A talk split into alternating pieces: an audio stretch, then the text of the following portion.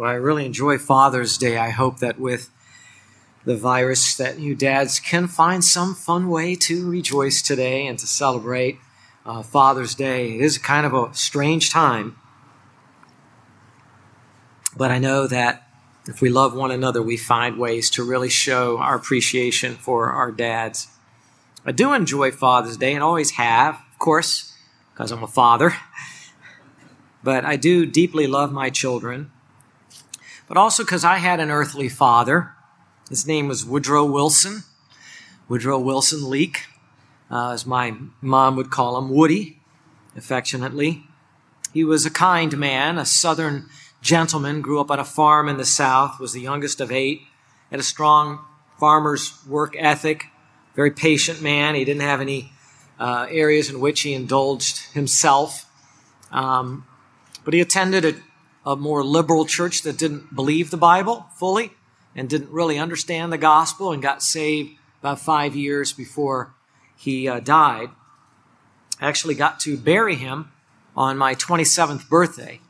So I lost him earlier than I wanted to, but had him long enough to learn some lessons of patience and kindness from him. I had a good earthly father. He taught me some good lessons. You may not have had a good earthly father. Maybe you did. Maybe you didn't. Maybe your remembrance of your father is kind of slim. You don't remember much of him. Maybe you've never even met him before. Maybe you remember him very clearly and you remember how he was hard on you or even abused you. Um, if you did not have a good father, then today's message may be particularly encouraging to you in that we all have a good Father above. And that's what I want to talk about today. If you lost your earthly father too soon, then uh, the message today also, I think, should be encouraging for you because you have a Father above. Really, it's good news. We sang about it already. I hope you heard it that God is our Father. Jesus came and he taught us that God is our Father. We're to view Him as our Father. We're to call Him our Father. We're to relate to Him as Father.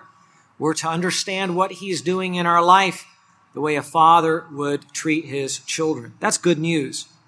Our Heavenly Father is not like our earthly Father. He is awesome. Earthly Father, not so much. We do the best that we can, but we are not awesome. Um, our Heavenly Father is always faithful. In 1 Corinthians 1 9, it says, God is faithful through whom you were called into fellowship with His Son. God's faithful to His promises. We go through really hard times and we wonder if the promises of God are true. But God is faithful to all His promises. God, God also gives us, some of us at least, the joy of experiencing what he experiences, and that is fatherhood.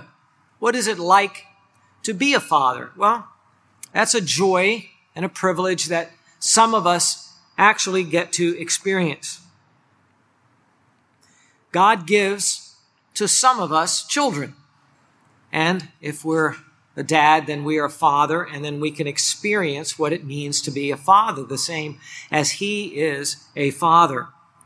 But when God gives us our children, what we need to understand as fathers is they do not belong to us permanently. They are, as you see the title of the message, they are on loan from God. Now, when my children were younger, I would have affirmed that, but maybe I would not have appreciated that as much as I do now. They grow up fast. How many times have you been told that? They grow up fast, but when they grow up, you're still their father as you're living, but you need to remember life in this life moves into life into the next life. And the relationships in the next life are not like this life. We know that Jesus said those that have been married once, twice, three times, four times. The Sadducees in Matthew 22 tried to challenge Jesus about his belief in the resurrection and said, well, you know, whose husband will this wife be if she had more than one husband in this life. And Jesus said, No, you don't understand. It's not that way in the resurrection. the family relationships in the resurrection Jesus taught are changed. Our earthly family serves its purpose for a while, but then it changes. Our children are given to us only for a time. We get to experience that fatherhood only for a time, and then it changes. Things move on into the next arrangement, the next life. And God is the Father of us all because He created all of us, but He's the Father of the redeemed in Jesus Christ particularly. And so we get to call Him Father twice because He's our Creator, but also because He saved us and He is our Redeemer. That basic structure never changes. Our homes do. Our homes will grow up. Our children will leave the home. My children, for the most part, have. I relate to them now more as brothers and sisters in Christ in that they are mature and they've become our friends because they're believers in Christ, but they're going on to live their own life. They're making their own decisions. They relate to the church directly. And I'm still a dad that's there for them in any way that I can, can give them advice. But, but they've grown up. They now, they relate to God the Father on their own. They've learned from God the Father directly. And when I uh, reach that point in time when I pass on, I'll know that they have God as their father to continue to be there for them and to continue to teach them. We dads need to know that we have only this brief period of time to pour into their lives. There is a real sense in which children are on loan from God. God will always be their father, and we will not always be there for them. I love Revelation 21 7 because it shows that father son relationship way into, way beyond this life and into the new heaven and the new earth. It says in Revelation 21 7, He who overcomes, that talks about our faith that overcomes the world. He who overcomes will inherit these things, the things that John saw in his vision. And I will be his God, and he will be my son. Father, son relationship with God all the way into heaven. Even the contrast with earthly fathers is brought out in the book of Hebrews in chapter 12 and verse 10. It says, For our earthly fathers disciplined us for a short time as seemed best to them. But God disciplines us for our good so that we may share his holiness. I remember um, my dad, um, he grew up on the farm, and he said that his father gave him and his brother a whooping almost every day. And um, uh, grandpa didn't always even know what he was giving them a whooping for. He just knew that they must have done something. And so uh, they got a whooping for whatever it was that they did behind his back, and he didn't catch him for it. And dad said, We always deserved it when my dad even walked towards the closet where he had a switch, uh, I would break down. I was the kind that I didn't need to be whooped.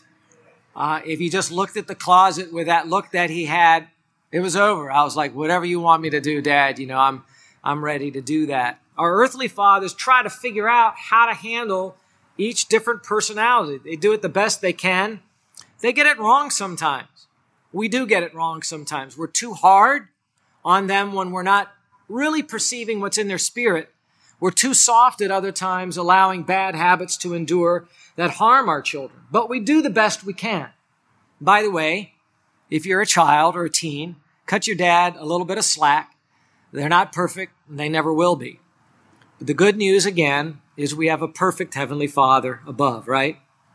So today I want us to turn to multiple scriptures and just learn about truths about God the Father that we need to teach to our children so that when we pass out of the way or when they see that we are inadequate, they go on and have a reliance on a greater Father.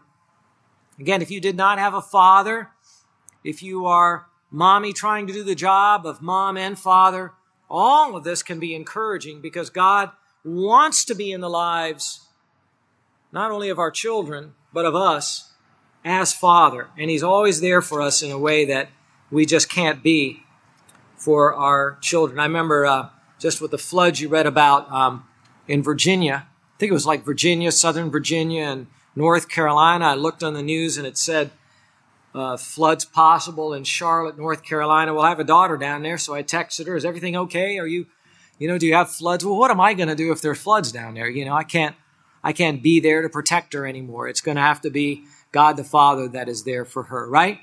And if your kids leave home, you know exactly what I'm talking about. I've never done this before.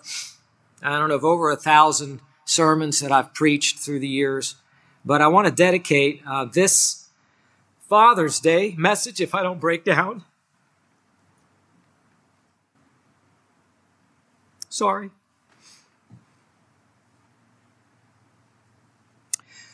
To my children,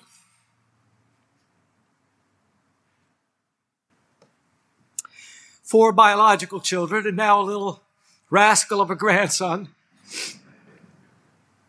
and two sons in law.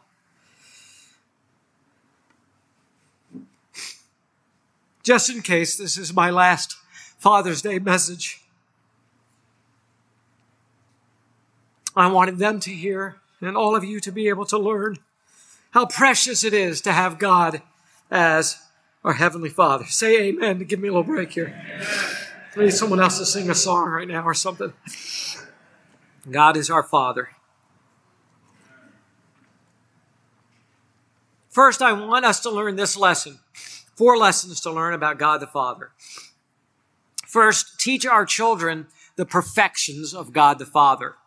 The perfections. Many of you have been to a class on God's attributes, and you know that it also is called the attributes of God. I like to call it the perfections of God because they are not just ways of describing God, but ways to see that, wow, as a being goes, God is perfect. We don't think so because we don't like the way our lives are managed sometimes, but the Bible does describe God as a being who is absolutely perfect and righteous in all that he does. So the first thing I want to communicate to my children, and I hope you're communicating to your children, is God is perfect. Lower ourselves. Don't don't try to, you know, be something that you're not. All these men want to be so masculine, they start exaggerating their importance and exaggerating their abilities. Um, lower your importance and exalt Him because you don't know when you're going to be taken out of their lives and they need to learn to trust in God. Now we're going to be bouncing around a number of verses, particularly in the Gospels. So be ready to flip a little bit with me. Turn to the Sermon on the Mount in the Gospel of Matthew and uh, chapter 5 in Matthew and verse 48 and we'll read that one first. It says in Matthew 5:48 in the Sermon on the Mount, Therefore, you are to be perfect as your heavenly Father is perfect. Now, Jesus is using this verse to summarize all of the teaching about righteousness that he gave in chapter 5. And believe me, there's a lot in there. If you compare your life with what he writes in Matthew 5, you will see that you are a sinner and you will understand that. But Jesus says you are to be perfect as your heavenly Father is perfect. That term, teleoi, means attaining to the very end or having the character that is brought to completion, meaning there's no moral defect in the person. God is absolutely morally perfect. He loves even his enemies. He's righteous in all that he does. Have you ever set a bad example for your children? And then you have to confess that to the kids. It's quite humbling, is it not? But it has to be done um, I'm sorry, daddy got angry at mommy and he shouldn't have done that. That was wrong. And I'm going to go talk to God about that now.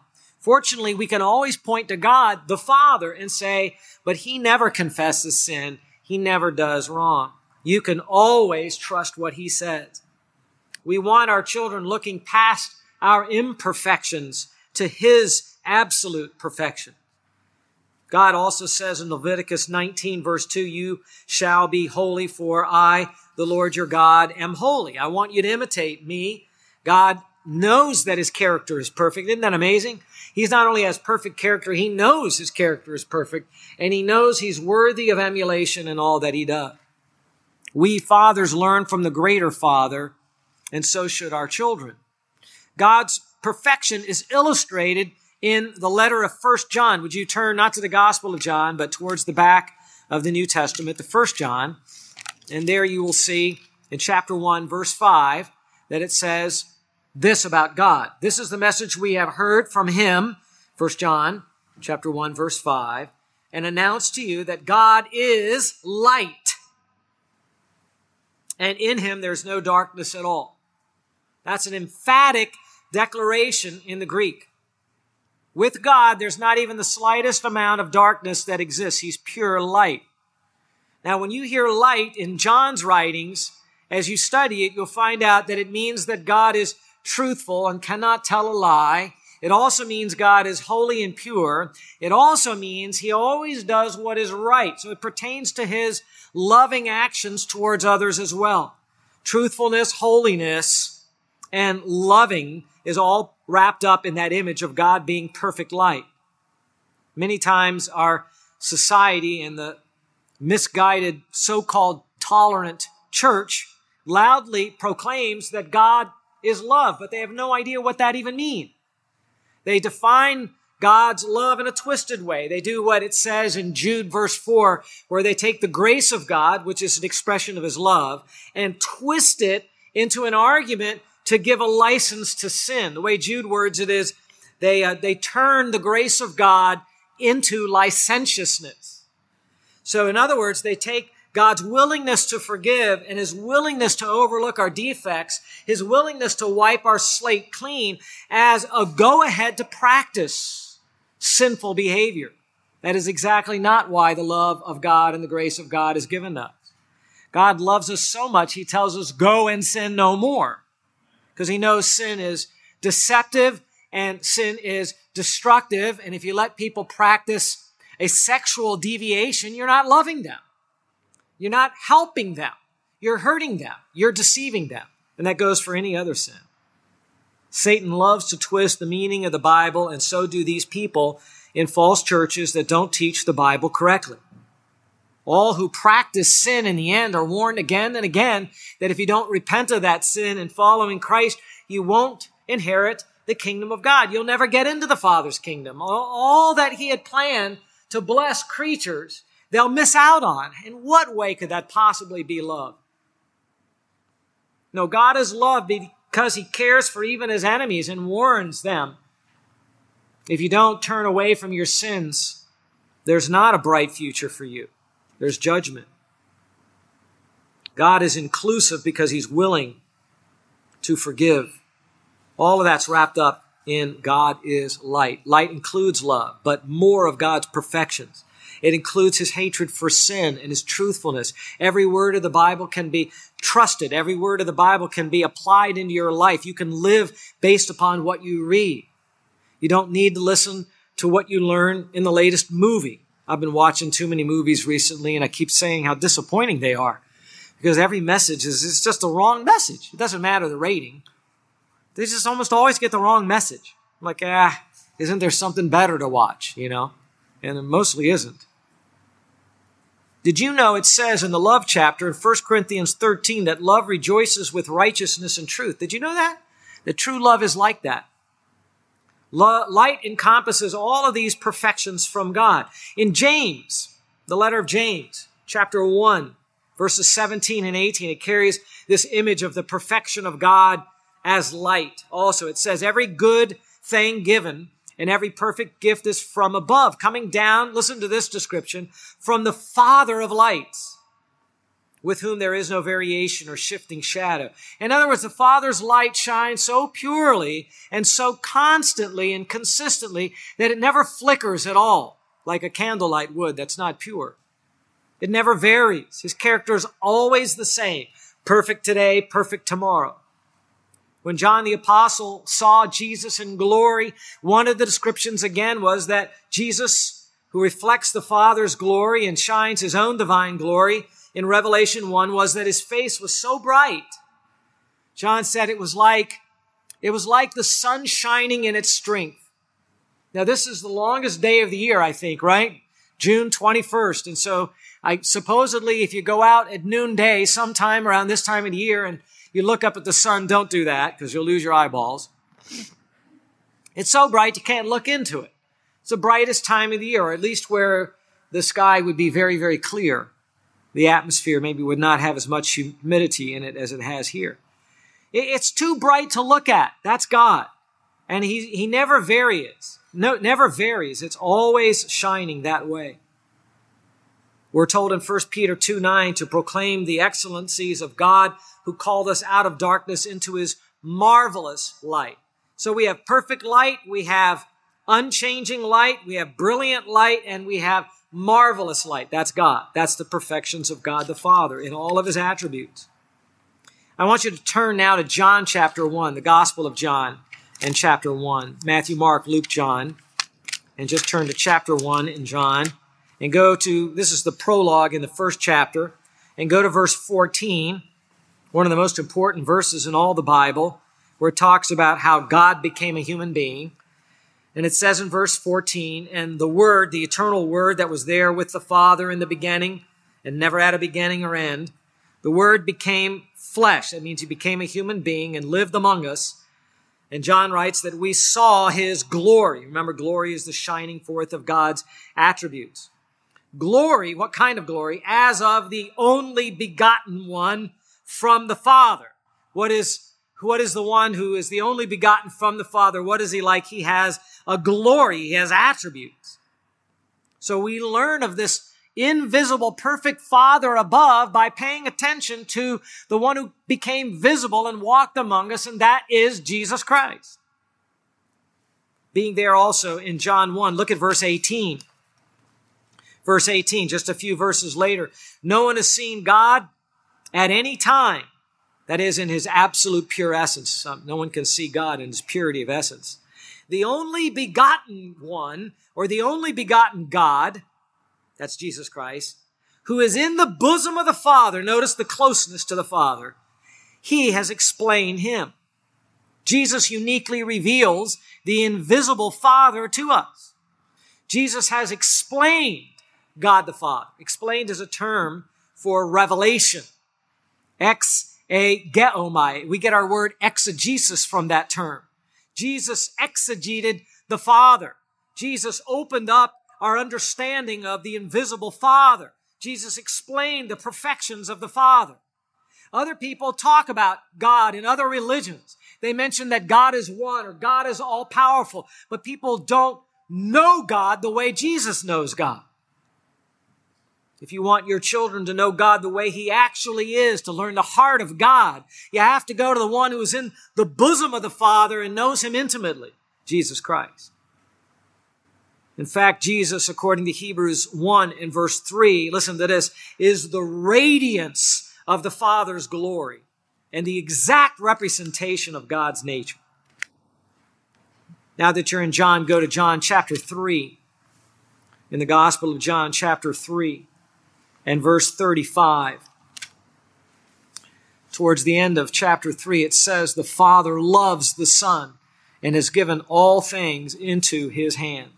That's John 3:35.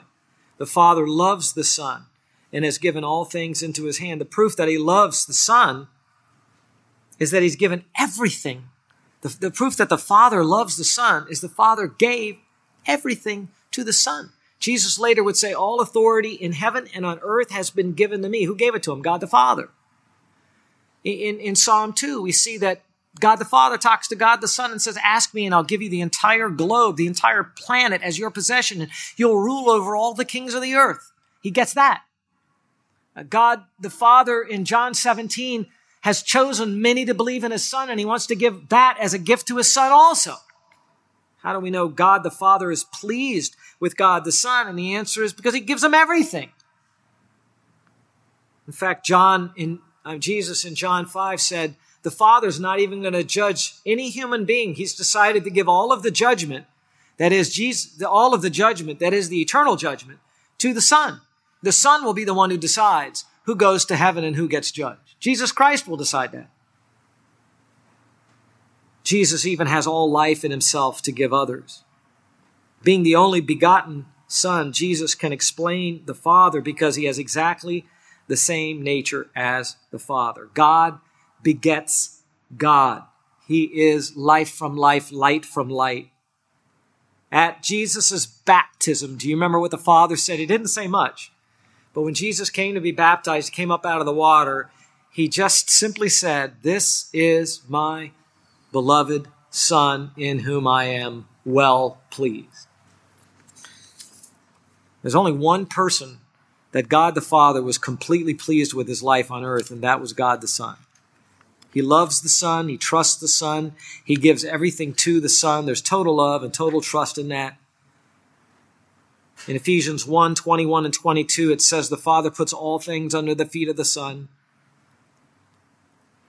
And why not? For in John 10 30, Jesus said, I and the Father are one.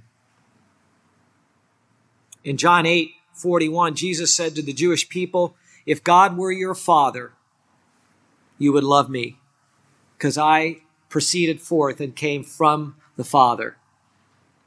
You have to love Christ if God is your Father. In John 10 15, Jesus said, The Father knows me, and I know the Father. And then the clincher in John 14 6, Jesus said, I am the way, the truth, and the life. No one comes to the Father except through me.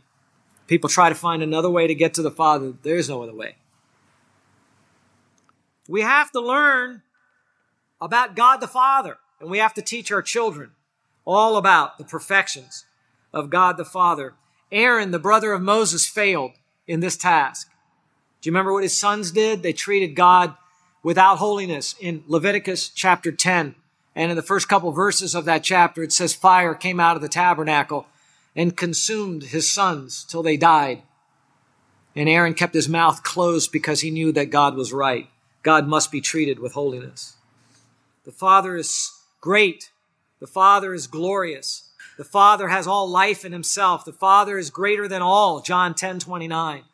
The Father is merciful, Luke 6 36. Learn these truths, pass them on to your children. God is so forgiving that when Jesus was being crucified by cruel, ignorant Roman soldiers, Jesus knew the Father well enough that he could pray in front of everybody so they would remember this lesson. Father, what? Forgive them, for they know not what they're doing. And he knew God would. He had such confidence in the forgiveness of the Father. Well, there's so many more. We don't have time today. The Son of God has revealed the eternal, unchanging Father to you and me. Be thankful you have those lessons that you've learned. Pass them on to the kids. Who knows how soon they need them? They need them now, but who knows how soon they're going to rely on them more than you realize. Make sure you talk about God the Father through God the Son and what he taught all the time. I love Matthew 11:25 where Jesus prayed, "I praise you, Father, Lord of heaven and earth, that you have hidden these things from the wise and intelligent and have revealed them to babes." We are the babes, by the way. People that do not exalt themselves but humble their mind and their intellect, don't think that they know everything about life, don't think that it's up to them, but they just come and believe what Jesus says. The Father reveals these truths to them and only to them. All right, the second lesson to teach our children is to do the will of the Father. We need to learn the perfections of the Father, but our children need to learn to do the will of the Father. Let's turn back to Matthew chapter 7 and the Sermon on the Mount again, just as a base verse to look at this. Matthew chapter 7 and verse 21. This is at the end of the Sermon on the Mount. And here Jesus has been warning uh, his disciples you have to enter the kingdom of God by the narrow way and not the broad way that everyone else is following. And he's warning them about false prophets who come and act like they're good shepherds. Uh, and he says, but they don't bear fruit, so you'll know them by their fruit. And then he comes to a third warning, really towards the end of the Sermon on the Mount, Matthew 7 21. And he warns this. He says, Not everyone who says to me, Lord, Lord, will enter the kingdom of heaven, but he who does the will of my Father who is in heaven will enter. So it's not the ones who simply say they believe in Jesus or even call Jesus Lord without much meaning that get into heaven that get into the kingdom of God. Pretty, pretty uh, scary warning, isn't it? For churchgoers that think they got, you know, it's fine. They just called God the Father and just say Jesus is Lord and they think they're, they're okay with God now. No, it's not the one who's prayed the little prayer. You know, sometimes it just pray this little prayer and you'll be saved. Well, if you mean it, yes. If you turn over your life to Christ, if you repent of your sin. It's one that has to ask for forgiveness. Yes, confess Jesus as Lord, that He's the risen Son of God. Yes, you have to believe that. Of course you do. But saying, Lord, Lord, anybody can do that. How do you prove it? How do you prove you believe in Jesus as your Lord? And the answer is you get busy doing what? The will of God. That's how God will ultimately judge whether a person is a person of faith in Him or not. How they lived by their deeds by their deeds. They will be justified by their deeds. They will be condemned. What does that mean? That we earn our way to heaven by our good deeds? No, but we show that we're believers by our deeds. Doing God's will. How do we know that? Listen to the teachings of God's Son, Jesus, in the Bible, right? Do the will of God. That's the necessary sign or evidence that you have really believed and God has saved you singing a hymn about Jesus as Lord's not going to do anything for you if you don't get up and show your faith by obeying the Word of God. God requires your obedience. He requires the obedience of your children. If your children learn church and they just learn to say all the nice little things about Jesus and God, but you look at their life and they're not consistently living for God, well, then don't count them as saved yet. Keep praying for them and keep showing them their sin. Keep urging their repentance. I know a lot of times parents want to know, well, when do we know when our kids are actually saved? It's kind of hard to know sometimes with children that are brought up in Christian homes. I say, never discourage the children from any, any movement they have towards God. If they want to receive Christ because they're afraid of judgment and they're only three years old, then let them pray at three years old. Are they saved then or not? I don't know. God knows. What happens when they're six and they say, I'm not sure I'm right with God? Then, then uh, just show them the gospel all over again. Let them, let them respond to Christ again. And if it happens at nine and 12, then so be it. Just, just uh, encourage every motion of faith towards God that is in the life of your children. That's also true if you're teaching in Sunday school or something like that. I used to teach fourth grade um, for many years, and um, kids come in at nine years of age. Some of them are eight, some of them are 10. And they talk about how they received Christ in first grade, and then in second grade, and then in third grade. And so, what I did is instead of just saying, How many of you want to receive Jesus and all, I didn't do that. I started with them and I taught them as fully as I could the gospel we went over and over and over what it meant thoroughly to be a sinner. I turned my evangelism time into teaching time, making sure they thoroughly understood. And when they did, I had them evaluate are you really wanting to follow Christ, or do you just want to have a good time and live the way you want to live? Well, many of those that had prayed to receive Christ were honest and said, Yeah, I'm not there yet. I don't really want to follow God. So, okay, well, now, now we're all honest. We all know what we're dealing with. You're not a Christian yet. You're not. And you're not saved. And of course, that made them feel sober, but it didn't necessarily cause them to repent, turn away from their sins. And then some would, and the decision was, was more likely to be a true decision, you see? That's what you should be doing as a father, as a, uh, as a mother also. Not just urging them to say a prayer, but teaching them all about their sin, teaching them about the cross, teaching them the love of God, teaching them the righteous standards of God, praying for their little hearts, and then God will move into their life when He does. Ultimately, it's up to the Lord how he reveals himself to them. Well, you may notice here, Jesus has to tell these people here, depart from me, you who practice lawlessness. That doesn't mean American law. That means not obeying God's law, a law of love. You didn't live that way, so go away from me. I don't receive you. I have rejected you. Concerning Abraham being a father to his children, it says in Genesis 18, verse 19, this is God talking. I have chosen Abraham so that he may command his children and his household after him to keep the way of the Lord by doing righteousness and justice. He wanted Abraham's kids to know the way of the Lord and to be obedient.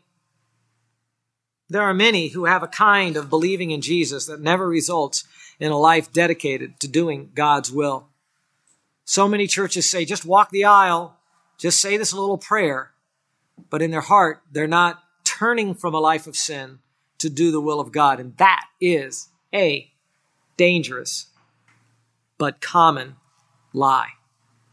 You are not accepted by God unless your faith in Jesus Christ results in saying in your life, I want to follow Jesus and obey him. Open your Bible up and say, Oh God, teach me.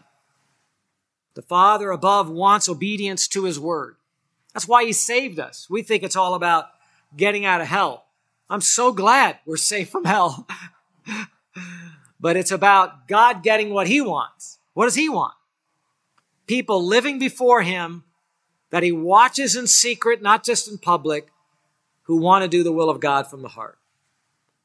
Jesus made this point clear in Matthew 12. Would you turn a couple of chapters forward in Matthew 12 to verse 46? Matthew 12, 46 says, While he was speaking to the crowds, behold, his mother and brothers were standing outside, seeking to speak to him. And someone said to him, Behold, your mother and your brothers are standing outside, seeking to speak to you. This is verse 48. But Jesus answered the one who was telling him and said, Who is my mother? And who are my brothers? Uh oh. what does that mean? He's kind of like, what, this is your own mother and brother. Why would you be saying something like that? For whoever does the will of my Father, well, I missed a verse. Stretching out his hand toward his disciples, he said, Behold, my mother and my brothers. For whoever does the will of my Father, notice that again. Whoever does the will of my Father who's in heaven, he is my brother and sister and mother. You want to know how much God wants it? There it is. There it is. The teachings of Christ are not an option. We have to communicate that to our children. It may be hard to follow the will of God, but God will guide them. God will be a father to them. If I had known all the things I have to go through now as a believer, when I first believed in Christ, way back when I was 18, I might have said at that time, that's going to be too hard.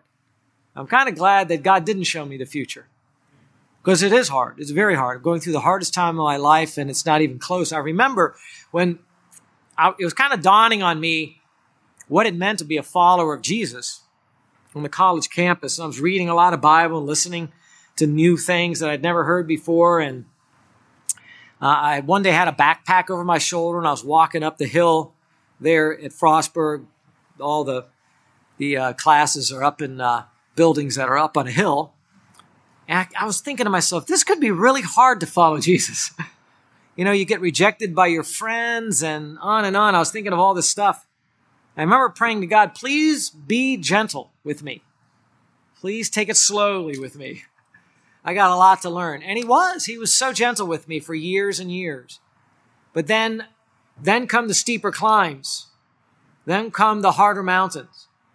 But at that time, God has revealed himself as Father enough that you know him well enough. You know you've come this far, you can't turn back like Peter, who's given an opportunity. Would you like to leave with the other disciples that are abandoning me? John chapter 6.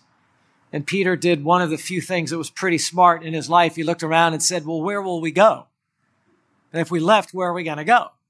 Only you have the words of eternal life. That's it. There is no other way. And he got, he got that right. You know, Jesus again set the example of doing the will of the Father, did he not? Uh, what if God asked you to bear the sins of the entire world and go to the cross. Wouldn't work, first of all, because you and I are not sinless, right? We'd die for nothing up there, really, just ourselves. And even then we couldn't because couldn't pay for our own sins. But when he realized that he was going to be arrested that very night, he said, My father, if it's possible, let this cup pass from me, yet not as I will, but as you will. That didn't mean he was having a good time. That didn't mean doing the will of God at that time was a whole bunch of fun. But he knew I have to do the will of the Father, no matter how hard it is. And yeah, he carried his cross until he crumbled and fell. And then he uttered seven, seven sayings from the cross, and then he breathed his last. And he made payment for us. If he had not done the Father's will, we'd all be doomed. Aren't you glad that he set such an example for us? When he gave the church its commission, go therefore and make disciples of all the nations in Matthew 28, 19 and following, baptizing them in the name of, first name that comes is the Father, right? And the Son and the Holy Spirit, teaching them to observe all I commanded you. Again, there it is. Do the will of the Father.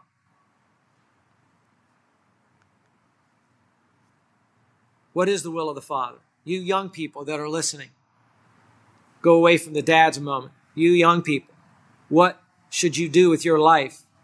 Seek first God's kingdom and God's righteousness. That's the will of the Father for you. In 1 Peter 4, it says, Live the rest of the time in the flesh, no longer for the lusts of men, but for the will of God. You had enough time to go out and chase after lusts to know that they lead nowhere pursue them. They, drunkenness, sexual immorality, living wildly, living loosely. Where does all of that lead? Not to happiness. Haven't you figured that out yet? Haven't you observed people enough to realize that when you pursue the world, it never leads to satisfaction? That's why they have to do more and more of it. At some point, you have to come where you say, I don't want to live for the world's lusts anymore. I want to live for the will of God no matter how hard it may be. Lesson number three teach our children to rely on the Heavenly Father. Oh, yes. Teach our children to rely on the Heavenly Father. Turn back to Matthew chapter 6, if you would. Verses 31 through 33. Jesus is teaching why we should not be anxious. And in the midst of that, he says something very profound about the Father. Verse 31 Do not worry then saying, What will we eat, or what will we drink, or what will we wear for clothing? For the Gentiles, that means the unbelievers, eagerly seek all these things. For your heavenly Father knows that you need all these things. But seek first his kingdom and his righteousness, and all these things will be added to you. He cares about you so much, he already knows what you need physically, yes, but more than that. He knows you. He formed you in your mother's womb. He knows what your emotional needs are. He knows when you need correction. He knows everything about you. He knows what to give you, when to give it to you. Earthly fathers figure that out sometimes. Hey, dad, dad, dad, can I have such and such? Not yet, son. You haven't learned to do whatever it is they hadn't learned to do. Learn to do that, and then I'll let you have this other thing. That's what God does with us. We don't need to be worried about the future. What's going to happen? Oh my, what's going to happen? We need security. God knows that. We, we need friends. God knows that. At the right time, in the right way. He won't grant you everything that you want. He will grant you what you need. He's a good Heavenly Father. Look at uh, chapter 7 while we're here in the Sermon on the Mount again, a lot from the Sermon on the Mount. Look at verse 11 in chapter 7. Actually, back it up a little. Uh, verse 9, Matthew 7 9. What man is there among you when his son asks for a loaf, will give him a stone? Can you imagine that? Hey, dad, can I have a loaf of bread? I'm hungry. Here's a stone, son. What kind of a dad does that? Jesus knew that doesn't happen. Or if he asks for a fish, he's not going to say, How about a snake instead? And then he just makes the obvious point if you are evil and yet you've figured out how to give something good to your son, stop and think about God the Father. Do you, do you think that he can't figure out what is good to give his children? Well, I want to communicate to all of my children, and I have communicated to my children, that God is their Father. And God knows what they need. God knows what they need before they even ask. And that's wonderful. Before you even ask, He already knows what you need. So, what does that mean then for my children on Father's Day? That means when I'm taken out of the way, they don't lack a father. right? When your father died, if you're a believer in Jesus, you did not lack a father. Have you figured that out yet? And when you are gone, and you're like, well, who's going to teach my son or my daughter to do this or do that? They have bad habits. I'm worried about them. Well, God's going to teach them. That's who. And I hate to diminish your status here, but He knows what to teach better than you do. You're temporary. He's permanent. You're imperfect. He's perfect. It's just the way it works, guys. Be thankful He even lets you be a father for a while and to share in the joy of being a father. God looks after His kids. Who do you think's been looking after you and your kids all these years? Well, who's going to look after my kids? Who's going to look after you? Who has been looking after you? I worry sometimes, I have to admit, what's going to happen. But I land back on this every single time. God is the Father. It says in Matthew 10, 29 and 31, are not two sparrows, sparrows sold for a cent, and yet not one of them will fall to the ground apart from your Father? But the very hairs of your head are all numbered. So do not fear. You are more valuable than many sparrows. God's got it covered. And if your child has believed in God the Father and the Son and he dies, you will be reunited in a glorious place called the paradise of God. And there will be the only begotten Son of God waiting for his moment to return to earth. And there will be God the Father on his majestic throne, and we'll be able to say, God, all through our years, you provided for us. Those are my father's last words. We got a call on a Saturday morning, and I had to rush out so quickly I had to leave Susan behind. Got in the car. I have to admit, I ran a few red lights that morning and picked up my mother and brother, and we raced off to Suburban Hospital in Bethesda, Maryland. And he was he was dying, and um, I got to spend three and a half hours with him the night before. Best one of the best conversations uh, I ever had with him. He was talking about how evil and terrible this world was, and you could tell God was getting his soul to go. And um, but we didn't expect him to go that quickly. But he, um, as he was dying, he was trying to witness to his Jewish doctor. Well, one thing that came out of his mouth that I heard because I was close there is he said, God, you have been with us all these years. And I knew what he was saying. He was saying, as a father, I have had to rely on you to care for my family. And that's what we do as fathers, right? We're put in scary situations, situations where we don't know what's right, situations we don't know to turn left or right, but we have God as Father, and though He may not talk to us directly out of heaven, He will take His hand, His providential hand, and He will steer us, and He will provide for us and He will send us helpers where we need it. And He'll continue to do that for your children long after you're gone. God looks after the life of my children because they are more His children than they are my children. Do you understand that, fathers? They are more His than yours. And He loves them more than we love Him. He's going to give them His kingdom along with the Lord Jesus, right? The majestic and kingly Father will bring them into the kingdom and share all the glories and the riches of the future. They're going to get all of that. We're going to get to ride on white horses and return with Jesus. When he comes with that sword that comes from his mouth to slay his enemies in Revelation 19, we'll be riding behind him and we won't even have to fight because he's going to speak and slaughter his enemies. And then it says in Matthew 25, 34, the king will say to those on his right hand, Come, you who are blessed of my Father, inherit the kingdom prepared for you from the foundation of the world. In Luke 12, 32, Jesus said, Your Father has chosen to give you the kingdom. He's going to provide for them all the way to the end.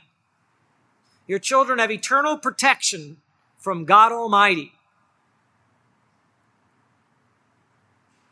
They'll never be lost. Even again, Jesus was the example to us as he was dying. He showed us what do you do when you're at the very end of your life? You can't provide anything for yourself. You're the most helpless you have ever been. You know that death is about to come. What do you do then? And he showed us what to do by his words Father, Father, into your hands I commit my what? My soul. I know I'm about to die. I'm hanging helpless on this cross, although I believe he could have come down anytime he wanted. But he laid down his life willingly and then he committed his soul to God the Father. That's what we do. If you can't provide your children all the money that you wish they could have in this world, provide for them a home, take away all of the debt they might have in life, and you feel bad about that as a father, don't worry about it. Jesus said, In my Father's house are many dwelling places. And if it were not so, I would have told you. For I go there to prepare a place for you. And I'm going to come again and receive you to myself, that where I am, there you may be also. Fathers, teach your children to rely on God the Father with everything. I remember when uh, I was a young dad and the children were young, very young. I made less than $20,000 a year. We didn't even have health insurance in those days. And um, we were heading off to the master's seminary in California. We didn't know anyone there, didn't have any money in the bank. So we drew a picture of a mountain and put it on a white poster board. And we said, we're going to ask God for some support from our fr- family and friends. And as that money comes in so we can go through seminary, we'll color in the mountain from the bottom all the way up. And we would pray as a family and watch how God provided that money to come in.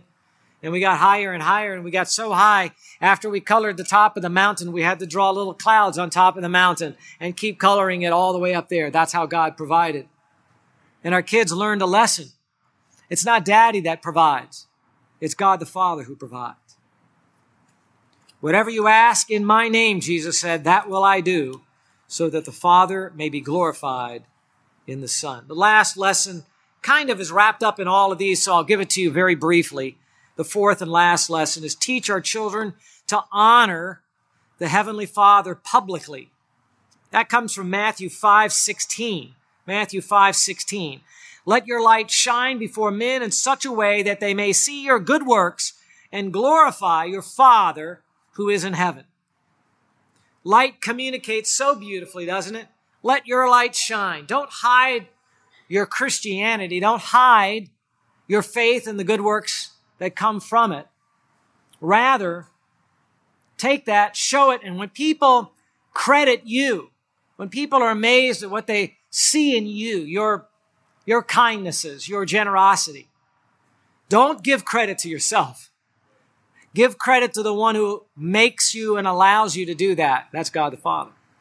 Make sure your children know that because if they start to live the Christian life and then they start to have men say great things about them and women say wonderful things about their character, they need to remember none of that's possible without God the Father working in their life. Let your light shine. Let it really shine, but make sure you give all of the credit and all of the honor to God the Father. You know, the, the more the world tells our children, live for yourself or live for this or for that, whatever the cause may be. You tell your children, live for the glory of God the Father. So I say, if you learn these lessons yourself and your children learn these lessons, they're set for life. They know who to live for.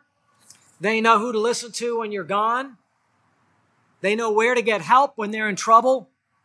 They know right from wrong and truth from error. They know their destiny where you will be. They will be also if they believe in Christ. And that's what I bank on today and will be banking on for the rest of my life. That when I lay my head down to rest, when I breathe my last until that great resurrection day, I can rest in peace as a father. I can close my eyes in death and be peaceful, knowing there is a powerful loving, protective hand upon my children and my grandchildren forever. Fathers who do this do not just prepare their children for life in this world, but life in the real world, the one up above that's going to come and invade this world one day and bring visibly the full kingdom of the Father above. It's in the hands of the Heavenly Father we leave our children, and we must, must believe in Him. Father, please take our words, however feeble they may be, and feed our hearts with faith that we may trust in you, myself included. Fill us with faith and confidence and obedience to your will. We pray it in Jesus' name, his mighty name. Amen.